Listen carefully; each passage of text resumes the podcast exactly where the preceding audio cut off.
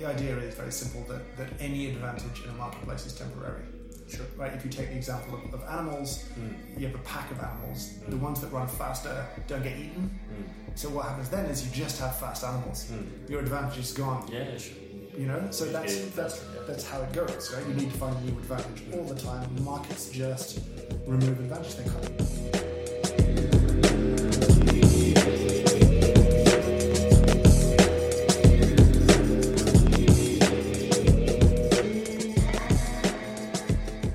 Welcome to or welcome back to Coffee with April. My name is Patrik Rolf, and this is a conversation with some amazing professionals and entrepreneurs in the coffee industry, sharing their perspective and experience. It's about integrity, quality, and the future. For this conversation, we sat down with James Hoffman, co founder of the Square Mile Coffee Roastery in London. We talked about Red Brick, we talked about entrepreneurship, we talked about what it takes to make it in the future as a coffee roastery. It was a truly inspiring session, and I'm really happy for the opportunity and that James gave us his time. Cool. So we're sitting here in uh, London. It's time for the London Coffee Festival. Uh, I'm very excited to have James Hoffman sitting here with me in an Airbnb um, somewhere in London, and we're gonna start. I'm gonna start by saying happy birthday Thank you very much. because it's your 10th. 10th anniversary. Yeah, yeah, which it's, amazing. it's pretty good. There's been a, a little run of them. You know, like Yeah. the Coffee Collective had theirs, Tim Yeah. had theirs before. Yeah. uh, that. So it's kind of that time of year. Koppi had theirs, obviously. You know, there's been like a little run of ten year. A lot of companies, that's for sure, for sure. Yeah. How do you um, how do you feel? Uh, the boring answer is old. The the other answer is a mixed feeling. You know, like uh, when you start, you don't really plan. I don't believe in ten year plans. I don't think they're real. I believe in five year plans. If anyone ever asks me for a five year plan, then that's just a nonsense. No one, Yeah. no one can plan that far. Sure. But you know, you maybe dream about where you'll be in ten years, and there's always bits where we far exceeded where we thought we'd be, Mm. and then there's bits where you're like, ah, but what Mm. if? You know, should we have done more? Should it be different? Should it be bigger, better, smarter? Whatever it's going to be. You know, Mm. like it's a you can be proud, and then at the same time look back and be like, all right, where did we where did we not nail this Mm. quite right? Sure. Yeah. What, what was the original idea behind starting? The original idea behind starting was, was pretty simple. It was, um, I mean, both Anette and I had been working in, in training roles a Yeah. lot. She'd been doing the London School of Coffee, and I'd been doing kind of barista training for a, espresso machine company. And there's a point where London had nothing that much going on. It had Monmouth and it had Flat White, and yet eight million people and just nothing good. And we wanted to bring something good to London um, because it just seemed so sad that this city that had this amazing coffee history was just so so boring. It was full of like chains. It was full of Starbucks and Costa Yeah. Coffee and like uh, Cafe Nero, and people dismissed the English as they don't like good coffee. Um, and I think in our jobs we've done a lot of telling people what to do. Mm. This is how you do good coffee. And I think there comes a point where you have to stop telling people how to do it and go and do it. Sure. Um, and we were going to open a, a, a like a cafe roastery at first, Okay. and we found a space uh, in Shoreditch nearby, and then the world broke. That was like the 2008 financial crisis. So we never opened that cafe. We went and started roasting in a railway arch, and just started wholesaling. Was that because it wasn't enough money to do both, or was it because you thought you could, like business wise, at that time, a roastery would make more sense than a coffee shop? we were going to roast in the coffee shop. Yeah. Um, and we had moderate expectations for how much we'd roast in a year and, Mm. you know, that kind of thing. Um, certainly didn't have enough money. Um, that's pretty common. And that's one of the big, one of the big regrets in the funny sort of ways. I think we had about half the money we probably should have had. Okay. Um, and it, it's not that we'd be bigger now. I think it would have just sucked less at times. Yeah. Sure. That's the difference, you know. Like there would have been just less less bad times or hard times or just unnecessarily hard times. Yeah. Um, you know, I'm very anti the kind of martyrdom of entrepreneurship that people worship the altar of, where you work 100 hour weeks, Mhm. you sleep under your desk, and you eat what instant ramen or whatever the kind of gross tech bro culture is yeah, these days. Like that's just stupid Mm. and you know unhealthy. Mm. Um, and I'm not saying we work like that, but to some extent we also did work like that at times. Yeah. And y- you just wouldn't have had to do that if you'd had a little bit more cash at the start. Mm. Anyway, I'm drifting off topic. Um, so yeah, like um, we still wanted to open a cafe. We wanted to open a cafe for quite a long time. Um, but but it was just easy to take a railway arch. They were cheap. They didn't care what you did. They left you alone. Mm. Um, no one really understood coffee roasting anymore. There were so few roasters in London, Mm. certainly in central London, that you know, like you'd call um, uh, to see what kind of emissions you would need, and then you'd have to explain what coffee roasting was to people in order to get an answer out of them. Like it was just this weird, random thing at that time. And so yeah, we wanted to bring coffee culture to London. It didn't have its own coffee culture, and I would argue it did in the 1600s, right? Like the 1650 through 1750, it has this boom, this whole coffee house thing happens, and that's a very London thing. Yeah, you know, sure. the art, the science, the politics, the culture that happens inside them is very interesting, but it's very London, Mm. and that doesn't happen the same way in any, any other city. Mm. And and you know, ten years ago, I looked at London, and the coffee scene would be described as like the Americanized version of Italian coffee. Mm. So you had like your quick service restaurant, fast food style, giant cups of coffee, Mm. and then you had the old school, tons of Lavazza, tons of Illy, like the old school Italian. That was it, right? And and neither were London. Yeah. And you'd argue now, London still doesn't have a distinct coffee culture. Because you could argue, okay. you can paint broad swathes, right? Yeah. Like you can paint, and, and you get into trouble for it, but you could say there's a Scandinavian coffee culture, right? Like Sure. you could say there's Australasian, People say that definitely. Yeah. right? There's an American coffee culture, Yeah, yeah, un- undoubtedly. There's a New York coffee culture that's quite different to uh, an LA coffee culture. Yep. Um, you know, German coffee culture is totally a thing. Mm. What's English coffee culture? Yeah. And it's still not there, right? It's Mm. still this melting pot of everyone else's ideas, Mm. and London in particular being a you know like a, a city full of everybody. Yeah. Um, Do you, do you feel that you still is that something you still want to fix? Like 10, year, 10 years later, do you want to fix that cafe identity, or is that less important to you now? I, I think um, it's important to pick, pick battles that you have a chance of winning, and you can't. You know, I think that those of us who started out and pushed coffee in London ten years ago, eight nine years ago, had an effect, Mm. a big effect, and you know, London changed overnight, and it Yeah. became this sort of powerhouse of coffee consumption, and it's still a thriving coffee culture, but Sure. it's not distinct yet, and I don't know if that's something you can necessarily influence meaningfully Mm. in a small way, sure, but in a bigger way, I, I'm not so sure you, you can. Mm. So no, I, you know, like um, I, I don't think that's a battle worth fighting. I think there's too many other things worth worrying about that, that just come higher up the list than trying to force London to be something that it isn't. Yeah. that it's never to be. Mm. How was the uh, like the the starting up process um, when it when it comes to the company? Did it take a long time before you found the, the, the core thing what you wanted to do, or was that something that came right from the start? Because when I started April, I had I definitely feel that one year later now I have a lot more identity or idea about where I want to take it um, than looking back one year ago, right? So was that a process for you guys, or were you always very very clear with? No, I think we were pretty clear, and the absence of real competition made it easier to define ourselves, right? Yeah. Like we, we came in with certain tenets around what we did. We were going to be super hard on transparency, and we weren't like the first company to put the blend on the bag. Mm-hmm. You know what I mean? But we were probably the first in the UK to be doing it all Yeah, the time. sure. I know the Coffee Collective were doing it, and Tim was doing it, and Yeah. people were, but it was just part of a movement of like, no, no, no, we should we should be transparent. Mm. And on top of that, we pushed hard on seasonality in a way that no one was really doing at that time. Mm. And we, we pushed the message that no, our espresso blend is not consistent. It's going to change all the time. And it did. And people responded really well to that idea of diversity and change, which was a different message than had been sort of communicated before. Yeah, sure. Uh, and you know, inevitably, quality was a part of it, where we felt that you know, while Monmouth had been buying amazing coffees for a long time, they just and you know, outside of London, companies like Hasbean or James Gourmet Coffee were like buying great coffees. Yeah.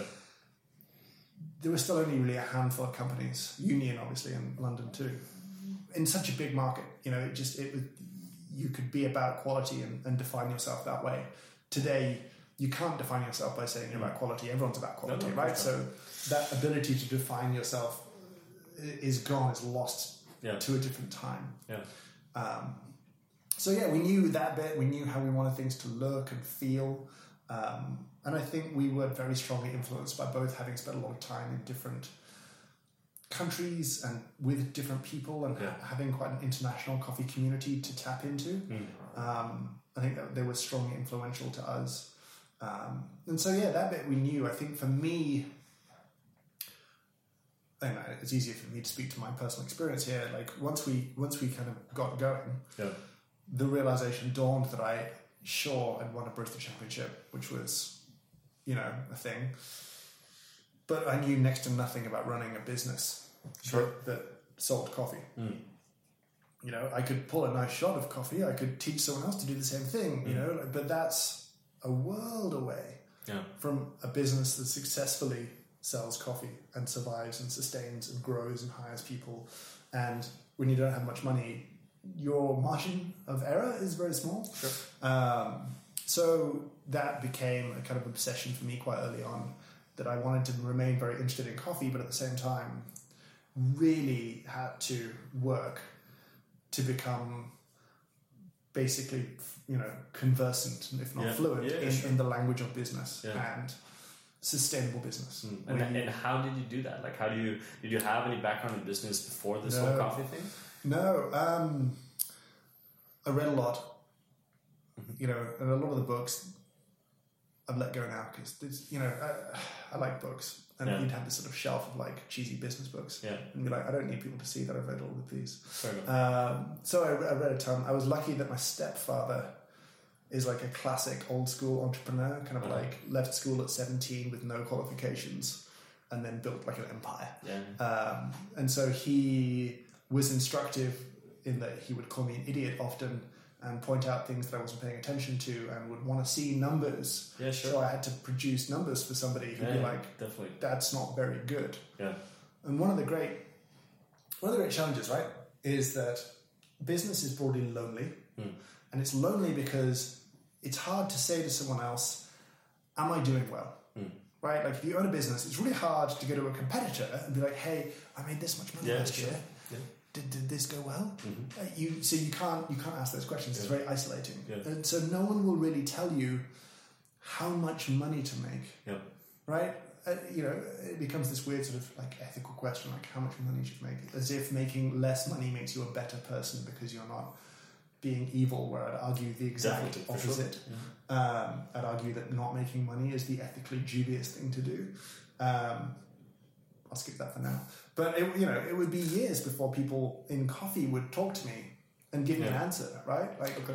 no, my stepdad would give me an answer, but Yeah, that, sure. he was he has different businesses, Yeah, sort yeah, of like hard to relate to. Yeah. Right. And then one day, I was in Chicago and um, I had breakfast with Stephen Morrissey, who was working in Intelligentsia, with Yeah. uh, the CEO of the time, a guy called Rob Buono, Okay.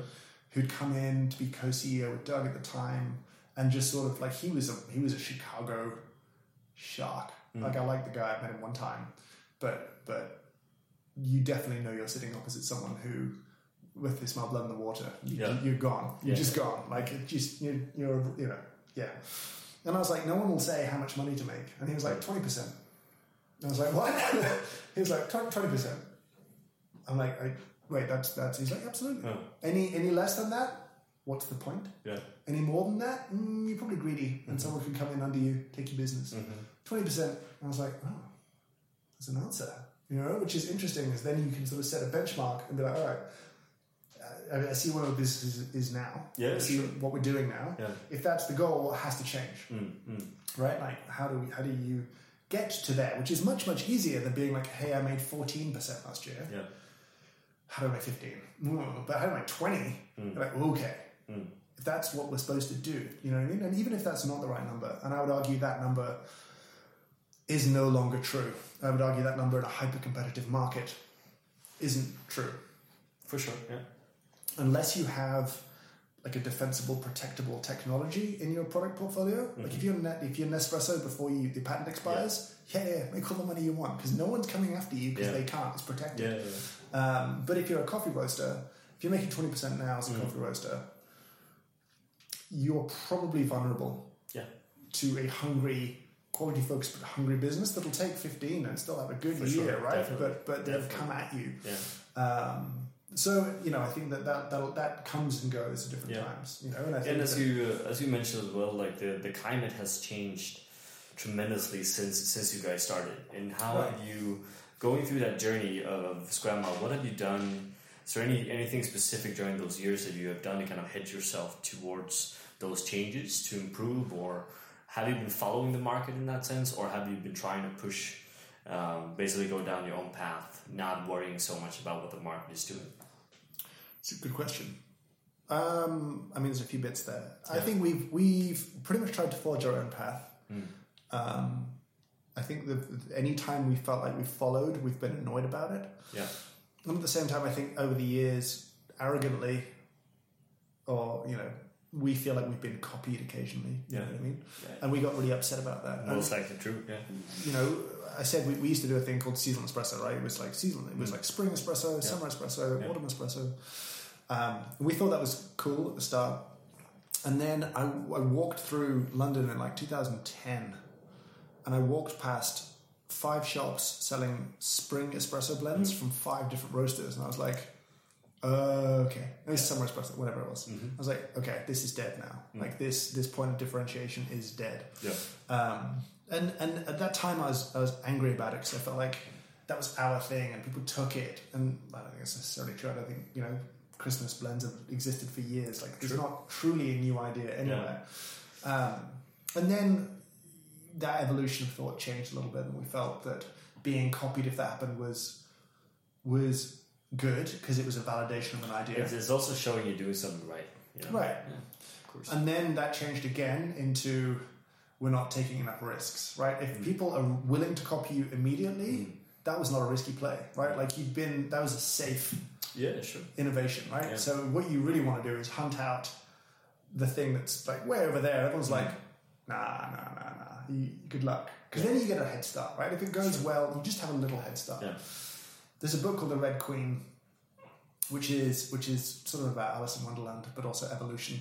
And and it, the idea is very simple that that any advantage in a marketplace is temporary, Sure. right? If you take the example of, of animals, Mm. you have a pack of animals. Mm. The ones that run faster don't get eaten. Mm. So what happens then is you just have fast animals. Mm. Your advantage is gone. Yeah, sure. You know, so You're that's getting that's faster, yeah. that's how it goes, right? You Mm. need to find a new advantage Mm. all the time. Markets just remove advantage; they copy. So how do you how do you do that? Because you then for me that sounds very relatively easy, but the challenge here is and what I see is that once you gain success in something, Yeah. it's so hard for you to leave that path because you Sure. think that that will c- continue to to generate some kind of success, right? So very few people are able to both as as individuals, but but definitely as a company to reinvent that image, right? Yeah. And leave something successful behind and kind of push forward. Is that a, has that been an easy thing for you guys, or has that been is that a hard process to go through that, like dumping the seasonal espresso? Right, right. I think it felt at the time risky. Yeah. And, and intellectually it felt right, and in your gut it just feels scary. Okay. But you, you know, it's this brain. So going to say heart, but like brain. versus gut, and the gut's just like, oh, no, no, Okay. uh, everything's okay. Yeah. You know, don't rock the boat. Um, but I don't know. Like uh, my feeling on on that stuff changes all the time, um, and you know, I, I think that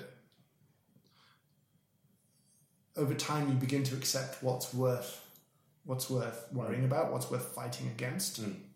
And then you, once you accept that not everything is worth fighting against, right? That, that you know you can yell at the sea, but it's still going to keep running in at you. Sure. Um, fine, work with it. You know what I mean? Like um, right now, hyper competition in a marketplace drives people out of business. Yeah. Right.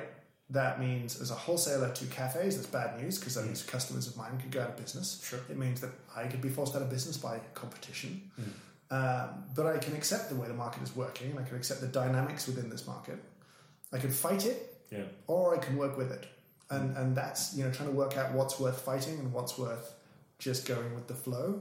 That's, that's hard, but that's what I think we talk about a lot Yeah. these days. You know what I mean? Is there, is there any specific, because we, we talk about that a lot now as well, is there any specific battles over the years that you are, that you have felt have been really important for you, that you just couldn't step away from?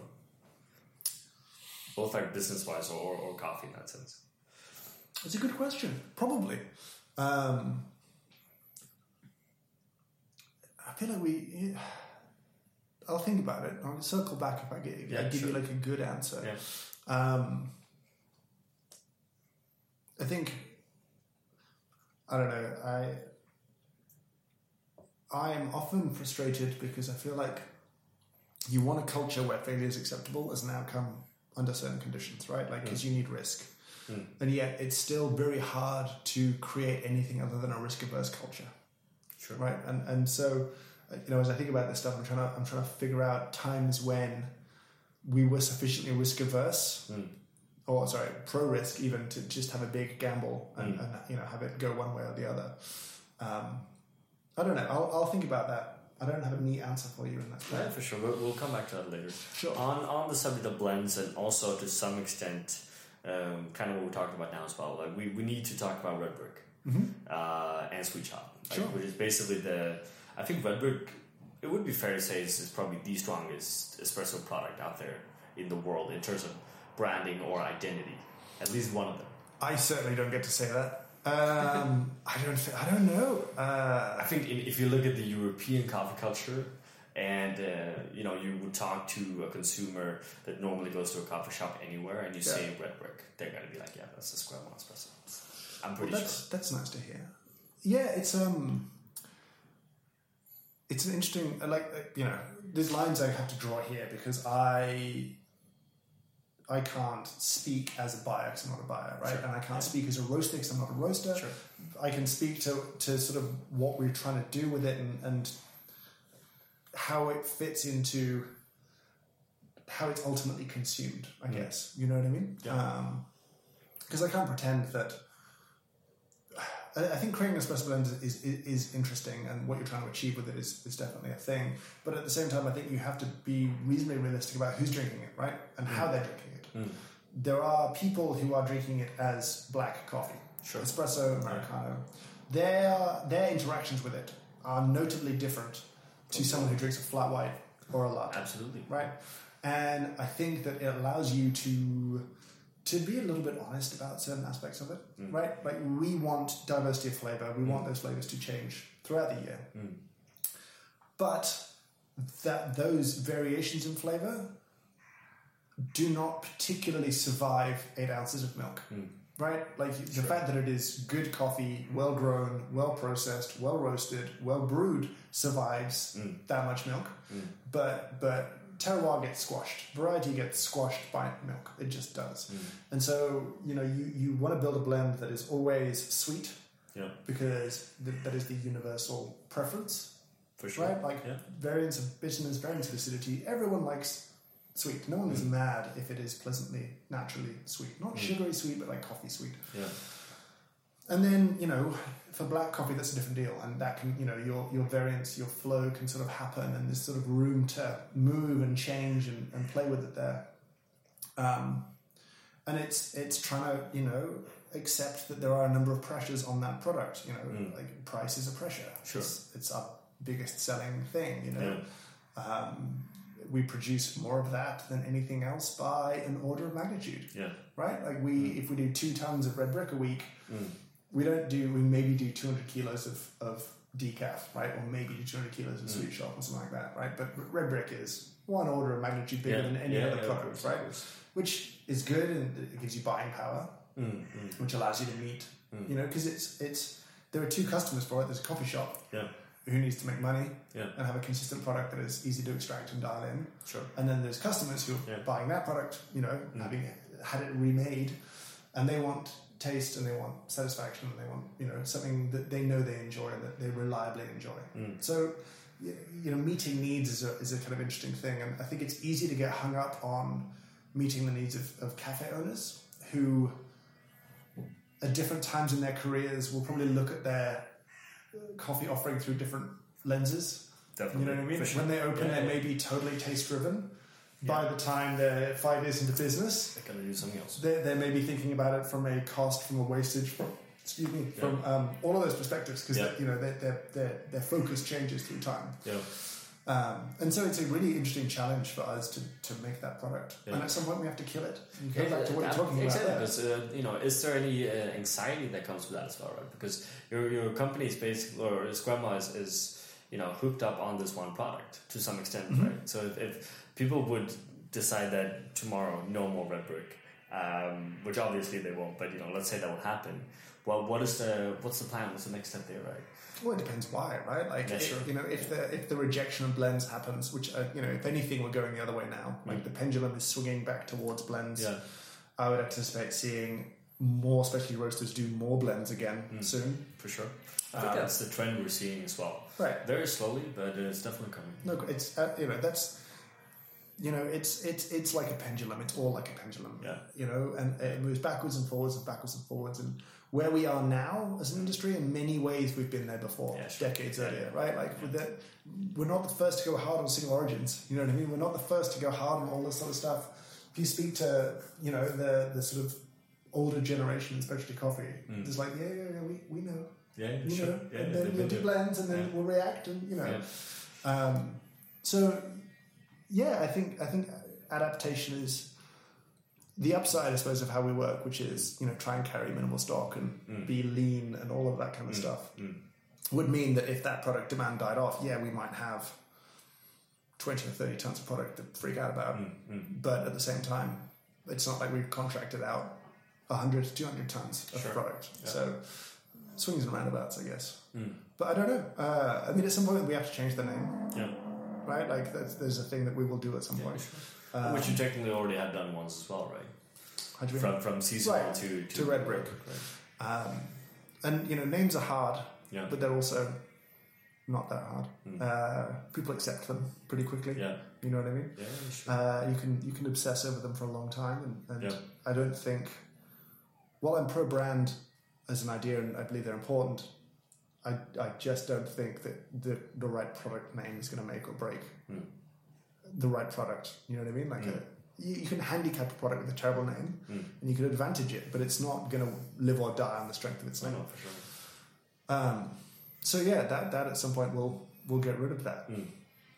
Um, I don't know when. Maybe in a year, maybe less, maybe more. I think we've talked about it often, Yeah. um, and I think we'd be more open to do it if we felt we had a name or an idea to replace it that we felt more passionate about than Sure. what we do right now. Yeah.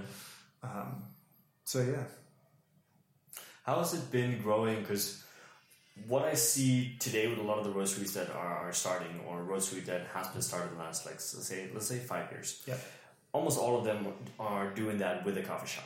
yeah, to some extent. Like that's that's obviously the new trend, which is basically or probably based on the fact that it's getting harder to sell coffee, harder to make money. So Yeah. we're trying to be our own biggest client in that sense, right?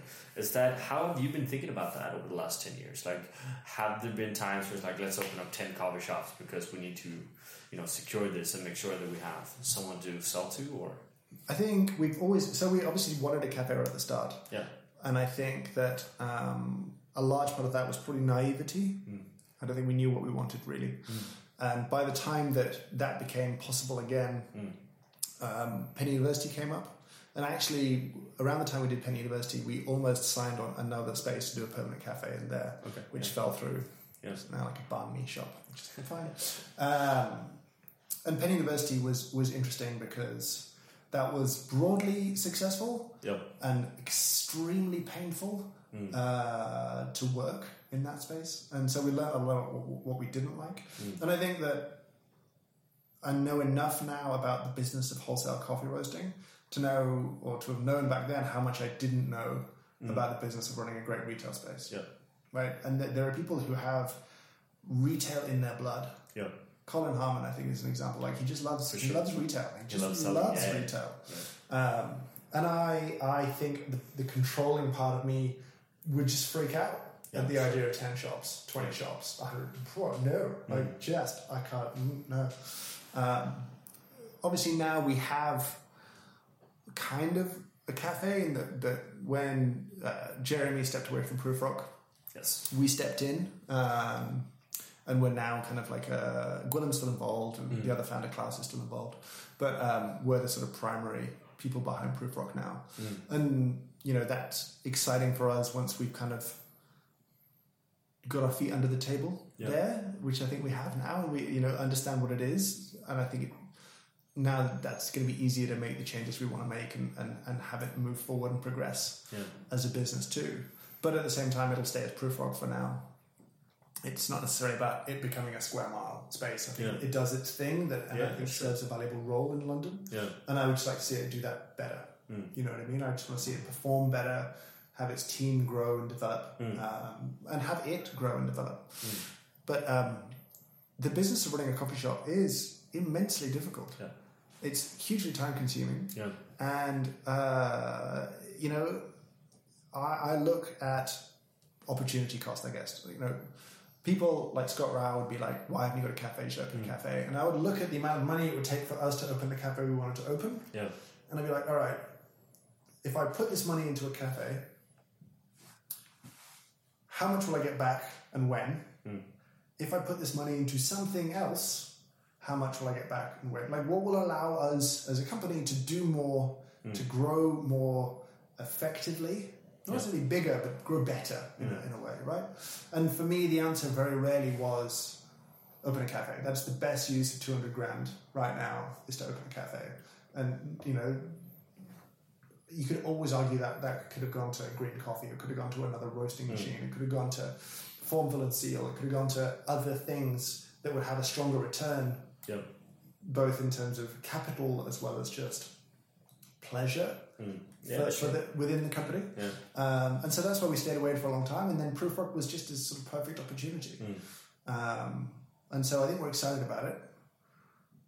But it's you know it's it's been a period of, of a lot of change and growth at Square Mile, and Mm. you know it's companies grow in steps. I was taught this quite young that that companies don't grow in nice, neat, linear lines. No.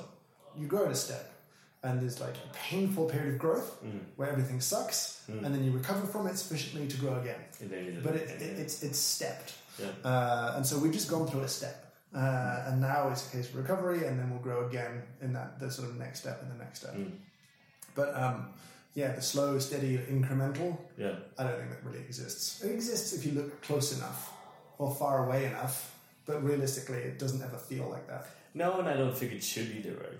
Like uh, that, that's an indication that you're not working hard enough to make a change or smart enough, uh, Right. In that sense, right? So you, um, that's not how how one would want the company to progress, right? Yeah. But what is the? Is there? I'm very curious when people start companies. Um, did you start, or did you guys start Scrum with an end goal in mind? As in, like, I want to not necessarily selling, but it could be, you know, we want to grow up to here, and then I'm kind of done, and you know, um, you guys are still young. You can do Yeah. a lot of stuff in life, right? Sure. I think uh, when we started, the goal was to get to two million in revenue in the first five years. Mm. That's as far, as we, we got. Mm. That was the giant master plan. Mm.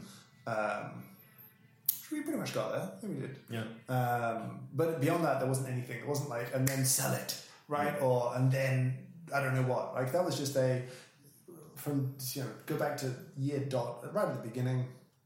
What do we want to do? Ah, that seems reasonable. Yeah. You know what I mean? Like, that seems achievable as a Yeah. goal. Um, outside of that, I think just there's this really interesting moment that when you start something very quickly, I'm sure you know this, you are consumed by having it survive. Mm. Right? Like you you just it needs to go. Like Yeah. and you you pour yourself into making this thing happen. Mm. And you know, you know that most businesses fail in the first year or two. Very few survive to Yeah. five years, right? Yeah. But then you get to five years Mm. and you're like, oh, we survived. Yeah.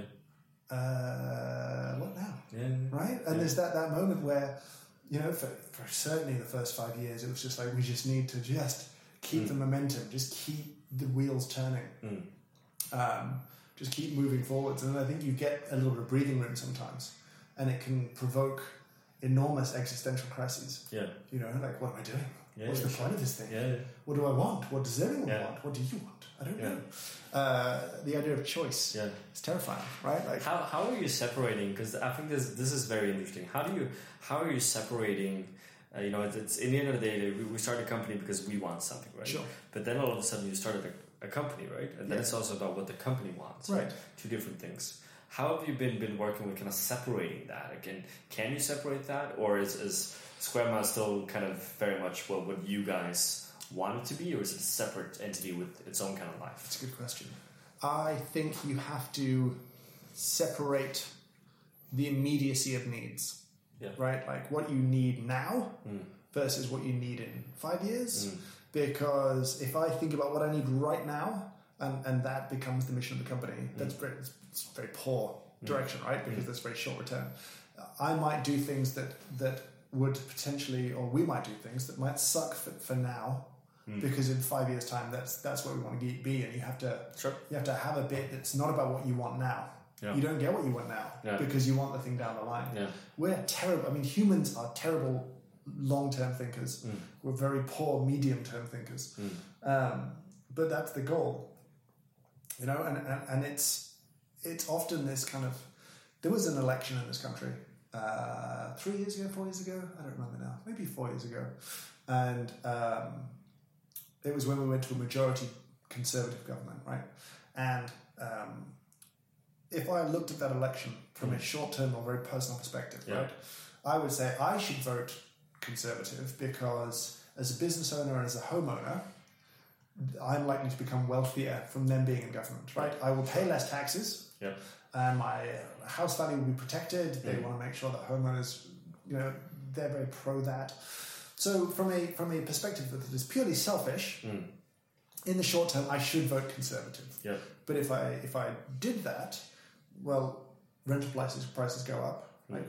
Taxes on people who earn less go up. So the people who work in Square Mile are punished, Sure. right, by the decision that benefits me in the short term. Yeah. That's a very stupid decision for the for the longevity of a company, right? Yeah. Like I think conservative governments in this country are a bad thing Mm-hmm. for the long term sort of like health of businesses like Yeah, Square sure. Mile and for the health and happiness of its employees Yeah. right? So while in the short term, my vote uh, for a Labour government might, if they'd gotten in, incurred me a higher tax rate and Mm. short term pain, Yeah. Sure. The company may have flourished, but the staff may have, the employees, the team may have flourished in that environment more. Mm. Um, and that would be a, a longer term win Mm. for everybody, Yeah. Yeah. right? So that's the sort of, those are those moments of decision where, like, well, do I want just what's neat and good for me now, or am I willing to endure a bit of pain for something better down the line? Yeah. So that's, I think, an example of times when you have to think about your interests versus business's interests. Does that answer the question? To, to some extent, for sure. I think it's it's, and it's a question I ask a lot when uh, throughout this podcast as well, and, and uh, every one of you have very different answers, which I think is very interesting. But um, let's transition a bit from from from Square Mile into kind of you, yeah, because you do uh, crazy amounts of different stuff. perhaps too many things.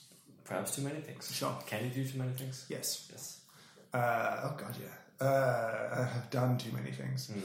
Um, I've been terrible at saying no, and I still still struggle with it. It's this embarrassing competitive side of me Yeah. Yeah. that, that Is there is there any of your kind of your your own products that you feel that you want to talk a bit about? um Books, phew, presentations, subjects. It's good. It's good. It's a good question. I, I feel like I'm trimming back a little bit right now. Mm. Um, like I'm working on a totally non-coffee thing, but it's very early stages, so I'm Okay. going to talk about that. Um, I think the thing that I've enjoyed most is is probably the the having written online for Mm. like what am I now, fourteen years maybe this Mm. year, Mm. coming up to fourteen years. You know, I, I, I kind of grew an audience, and that was that took a long time and a lot of work. And then, the, you know, in the last two years, the realization is that no one reads blogs anymore. Yeah. You know what I mean? Like it's Yeah. that that's sort of over. And I, you know, I wrote I wrote a sort of really thoughtful. I tried to be thoughtful piece on like takeaway cups, Mm. and in like I don't know what like uh, three months, six thousand people read it. Mm. And then I made a video uh, about paper cups, Yeah. And in one month, six thousand people watched it, right? And uh, I have as I've, you know I have a tiny community and audience in that space. Mm. You know what I mean? Mm. And so uh, I think the, the sort of the, the pull of video has been there's really no way to avoid the fact that this is the current communication Yeah. method. If you want to share, if you want to interact, Mm. then then you have to be conversant in video now because being able to write is uh, you know something I still want to work on and Yeah, sure. improve. Yeah. And and you know the Atlas has been very rewarding as a project that way. Mm. You know that I think I learned to write through writing a blog for that long, Mm. so that when I had to do a proper grown up writing project, yeah, I, I was sort of good enough Yeah. to get to get where I needed to go. Um, and so video right now for me is a, a thing I really enjoy, and it's about right now it's about going through the process of being good enough, and it's this really annoying feeling where you know the, the human arrogance. You watch the video and you're like, I can do that, Mm. and you make a thing, and you watch it back and you're like, this sucks. This isn't very good. Yeah. And then you're like, well, why would it be good? You have no training in video, right? You're self-taught. You've been doing it as like a little hobby for like a year. What Yeah. makes you think you should be good at this, you arrogant fool? Uh, so I have this constant frustration because I like video, but I know I suck. Mm. But I really don't want to suck. Mm. I really want to be better, but I hate that I'm not very good. Mm. Um, Does that make you uh, like? Are you are you fine with, with with not being very good then, or is that a motivation? Right. I hate it. I hate it. I just, and I don't, I've never been, I would never claim to have been really great at any one thing. Like, Mm. I've always been a little bit of a sort of Mm. reasonable at stuff. Mm. I get to sort of competent, Sure. but never excellent. Why why not? Um, I think I lack discipline and an attention span. Um, and, you know, in Doing many, too many things. probably, Yeah. you know, like, I could definitely be a better writer. Mm. God, I could be so much better. Uh, and I'm, you know, the moment I try and write something that isn't a blog post about coffee, or you know, like the, my my lack of writing skill just very apparent and painful. Mm. Um, but the diminishing return of the effort to get better, you know, what I mean, for what I use writing Yeah, for, sure. the, the the returns just haven't been Yeah, there. it's the top two percent. So you, you, you, aim to get to competent, Mm. and where it becomes a tool in a toolbox to use to accomplish a goal. Um, so that's kind of how I feel. I'm a long way from competent with video, Mm. but I would like to be. Mm. Uh, and the same thing with like stuff like podcasts. Like I'm, Mm. I'm itching to do podcasts again. Yeah, sure. Um, but then you know the podcast that I you know I'm interested in, I'm fully aware I can't make. I just don't have the skill. I don't Mm. have the technical skill. I don't have the training. Mm. I don't think that way Mm. and I, it would be a hot mess if I tried to, to do what I wanted to do straight off. Yeah. You know what I mean? Like, uh, I'd love to do narrative style arc stuff, Mhm. like the NPR style things where you answer a question and you speak to people and you stitch Yeah. together a story and episode. Yeah. Right? I can't do it. Mm. I, I, I know I can't, but I really want to. Um, so yeah, I'm trying to think through the other projects at the moment that I have that I can talk about or should talk about. Um, they, there will be another atlas at Amazing. some point. Okay. What's That the would be- difference between uh, the new one and the, the old one? Uh, it will have more countries More countries. and up to date stats, which is not Yeah. that much, and a few little. You know, I made mistakes in the Yeah, first one. Um, not too many. I really had. I fully expected to be savaged. Do you know what I mean? Like I worked really hard on it, and I was still like, mm. like I sent a copy to Tom Owens at Sweet Maria's, Mm.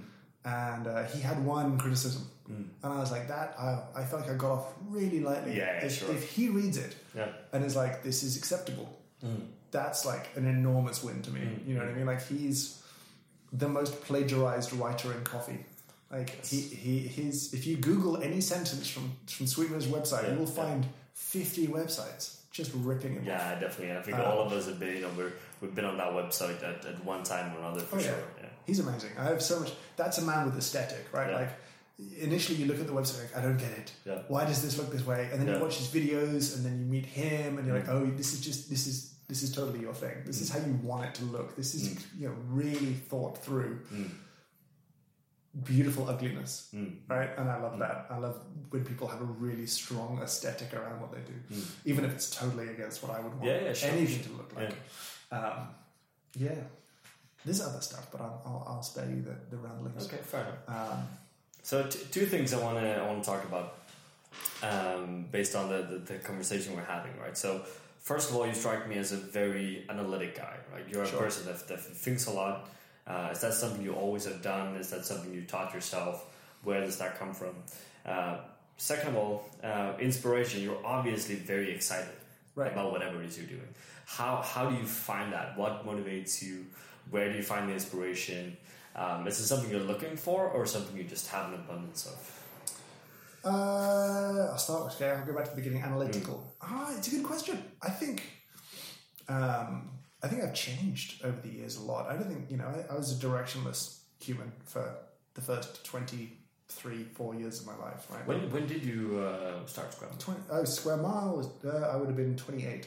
Was that your first company? Yeah. Okay. Um, so you know, before coffee, I was just you know all over the place. I was always a reader, right? I suppose that was it. Like I, I worked, I worked in a casino for a while, and I got really into like reading about the history of cheating in cards and like Okay. card magic and other Yeah. things like that. Um, Did you ever cheating cards? Poker? oh, I mean, I know how to do it. yeah. Uh, not anymore, actually. I'm, I'm a long way from the, the dexterity of, of dealing seconds or, or bottom dealing. But um, yeah, like um, people don't play poker with me still because they think I cheat, which I don't because the you know, poker's too much fun to cheat at. Um, but uh, so I got, I've always been interested in, in sort of understanding things in a fuller way, which I suppose is is, is an answer to that question. In terms of inspiration, um, part of me, you know, I've said comes from a bad place, which is I am competitive. Mm. Uh, there's a good Gore Vidal quote, which is every time a friend succeeds, a little piece of me dies. Okay. Um, Okay. There's an honesty to you know seeing people like Colin do well Mm. Is motivating. Do you know what I mean? Because it Yeah. wounds you a little bit. Do you know what I mean? Like the, the, a friend's success is slightly wounding, and there's no point denying. You can be excited for them Mm, mm. and happy for them, Yeah. but there's a great truth in that little quote. Um, so I think that you know, I would be annoyed if an opportunity, if I if I if I let an opportunity go that was either then done by someone else really well Mm. or was done badly. Either one would irritate me, right? So that's the bit where I How, keep how saying much yes. time? Uh, I'm interrupting you, but interesting again.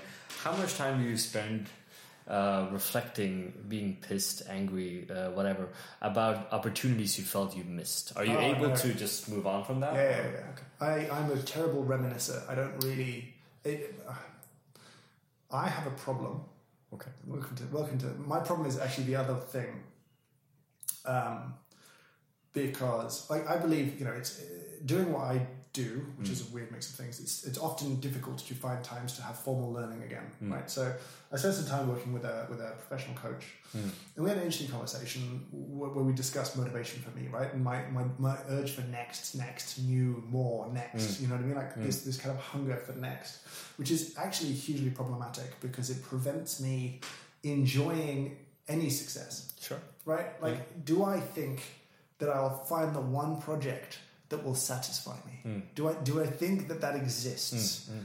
And if I don't think that there'll be one thing where I'll be like, oh, now I'm done. Well, am I saying I'm never going to experience satisfaction of any kind? Is that what, how I want to live my life? And the answer is no. No, no. I would like to be able to look back at Square Mile and be pleased by it. I'd like to be able to look at the Atlas and be pleased and proud of it and, and just spend a little time enjoying what our success is. And I, you Yeah. know, I, I I can't do that very well. I'm not very good at it. Um, and, you know, I, I inevitably like I, I I've had a man crush on uh, Donald Glover Okay. for like six or seven years now. Uh huh. And Right. this person is. Donald Glover is at the time he was an actor in a TV show called Community, and and then he started rapping under Childish Gambino, right, uh, as, as like a little thing. But he'd also been like a writer on Thirty Rock, Yeah. and then um, before that he'd been part of like this comedy thing called Derrick Comedy, and then he he blew up as Childish Gambino, and and then he. Uh, he does stand up comedy and he has a TV show called Atlanta that he writes and directs and acts in as well. And uh, he's now starring as Lando in the new solo movie. Right? Yeah, Like, yeah, yeah. And, and he's one of those people who I'm like, stop doing everything. Everything. Right? Like, just these incredibly successful people who are successful in so many different things. That, that, that would be very inspiring. And then I'd have this sort of weird moment of like, oh, but I've achieved nothing. Mm. I've achieved. No, I'm, I'm, I'm unable to feel a satisfaction of achievement, and and uh, you know, people are like, oh, you don't, you know, people comment, and I feel like it's a hollow compliment when Mm. they say you've been so successful, Mm. and I'm aware that you know. Part of that is useful because it's motivating this drive to do more, right? And I shouldn't lose that Yeah. but I need to balance that with some enjoyment Mm. of what I have achieved, Mm. right? Otherwise, you just live a very empty life quite easily, right? Sure, Like, yeah. uh, so anyway, I, I'm not fully. Is there I- also like now we're now we're borderline philosophy here, but sure? is there also to some extent you being uh, a bit scared or afraid of the fact that if you take that in and you get all of those compliments that you Yeah. will stop? Are you afraid that that will actually prevent you from pushing on the way that you A little done in the bit. Yeah. and I think I, I don't know. I, I also I probably hold. I I am fearful of being more arrogant than I am because I see it. You know, to some extent, some arrogance is is hardwired into people like me, I suppose, in an unpleasant way. And useful as well. Right, but also extremely unpleasant when out of control or, Sure. or unchecked. Yeah. So I worry about that because it's again, it's you know, it, uh, quite easily devastating to having a productive and happy life is to be you know, to believe your own hype is a terrible thing. Mm. Um, but yeah, it was a. Uh, it's funny, like um, yeah, I, I'm drifting off this topic a little bit, but um, ask me a question.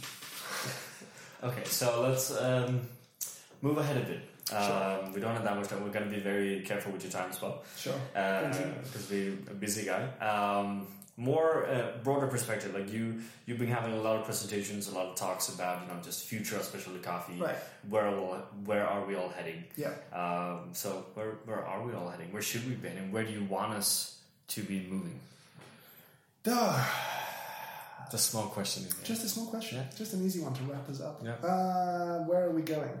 Um, we're going back into the past. Yeah.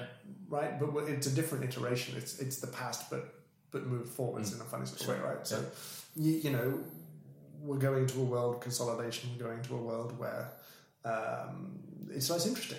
Mm. Right, coffee is going to be less interesting Sure. soon, Yeah. uh, which is good Mm. because boredom produces interestingness, right? For sure. That that's a necessary part of the cycle. I think that um, we're going to learn some interesting things about technology and and and how coffee is a fascinating thing because it's extremely cultural, right? There's like it's Yeah. woven into just about every culture in a different way, Mm. and we are going to get to the point where technology allows the easy manufacturing of high quality drinks, right? So the role of the barista is absolutely going to change. Sure. I'm probably different from someone like Matt Perger in that I don't see um, this future where we can get rid of people Mm.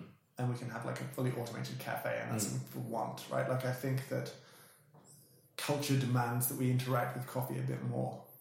Yeah, and the, the, the service aspect is harder to get rid of than the taste experience, right? So, so a robot can make a tasty coffee, sure, but uh, can it serve the coffee in, in, a, in a good way, right? And I think we're about to find out where the boundaries are. And Yeah. I, I think, broadly speaking, everyone's going to be wrong and we're going to settle up somewhere where we didn't quite expect to be. Sure. Because we're pretty much always bad at predicting things. Mm. It's not going to be as automated as we think, Mm. but humans aren't going to be as evolved as we think Mm. either. It's going to be like a funny middle ground, I suspect. Um, I, I, I am still searching for a better way for us to trade. Mm. Because fundamentally, the, the process of buying raw coffee from coffee producers is is built from the ground up to be unfair, Mm. and and I think we're a long way away from really undoing any of that. Mm. And um, I don't. I'm, I'm interested in, in how we do that. Oh, okay. I don't want to participate in the system, right? Like participation is a problem. Participation keeps it going, right? The, the more that we all agree to buy coffee this way and, and the way Mm. that we buy coffee right now, Sure. that's bad. So I don't really want to participate in that. But at the same time, I do not want to be another white savior, right? Another oh, look at me, I, the coffee buyer, will come to your farm, and, and as the white man, we will fix everything because we're the best and we know what we're doing, right? Like that's. Is this a family show? Can I swear? You can swear. Okay, that's fucked up, right? Yeah. Like that, and that happens a lot, right? Like Sure. coffee buyers turn up as like, I have the money and I will fix your problems with money, right? And you won't because there's just so many layers of fucked Mm, upness underneath it. And Yeah, I feel like we gave up. I feel Yeah. like we gave up, right? We were like, let's do direct trade and let's do micro lots. Mm.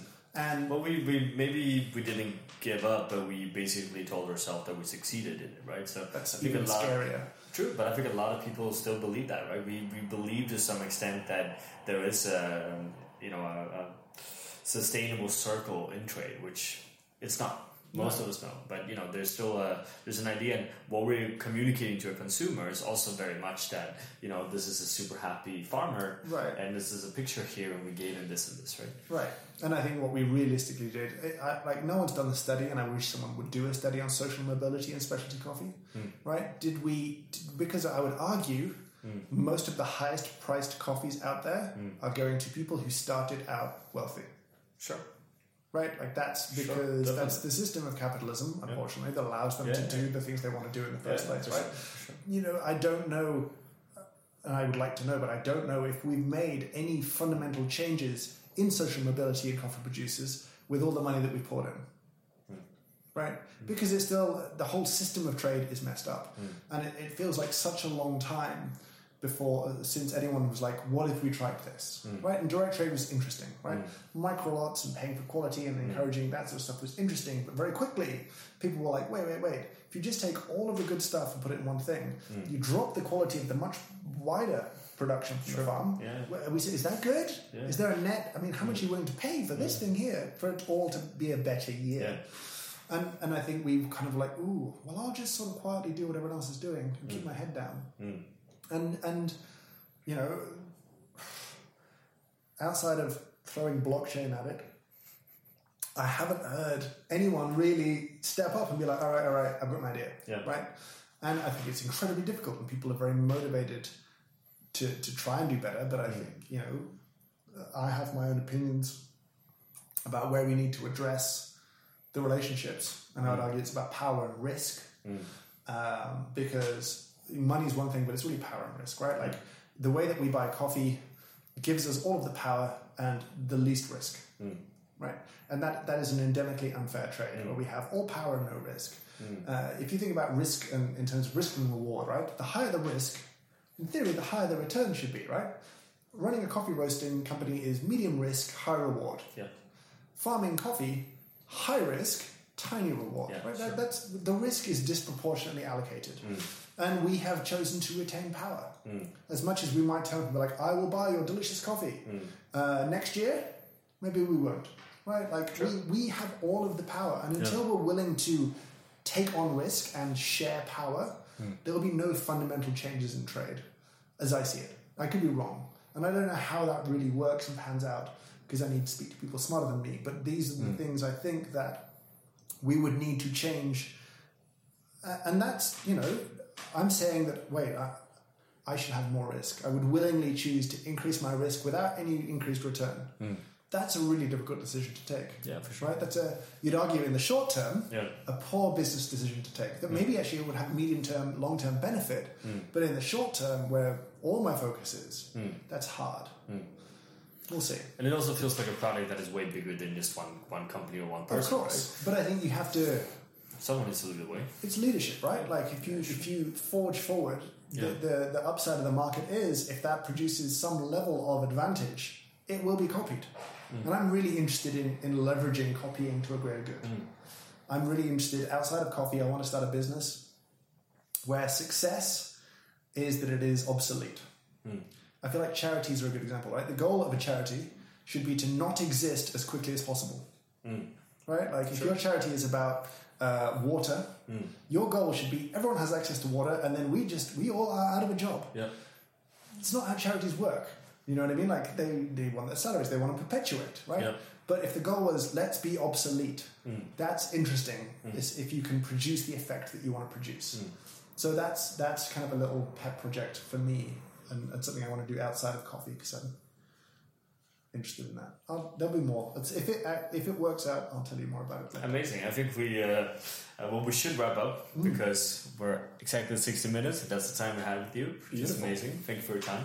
And Thank yeah, you. let's let's have a session two on this. All right. There's a lot more we can discuss that we haven't discussed yet. For sure. It should be interesting. Cool. Thank you very much. Thank you.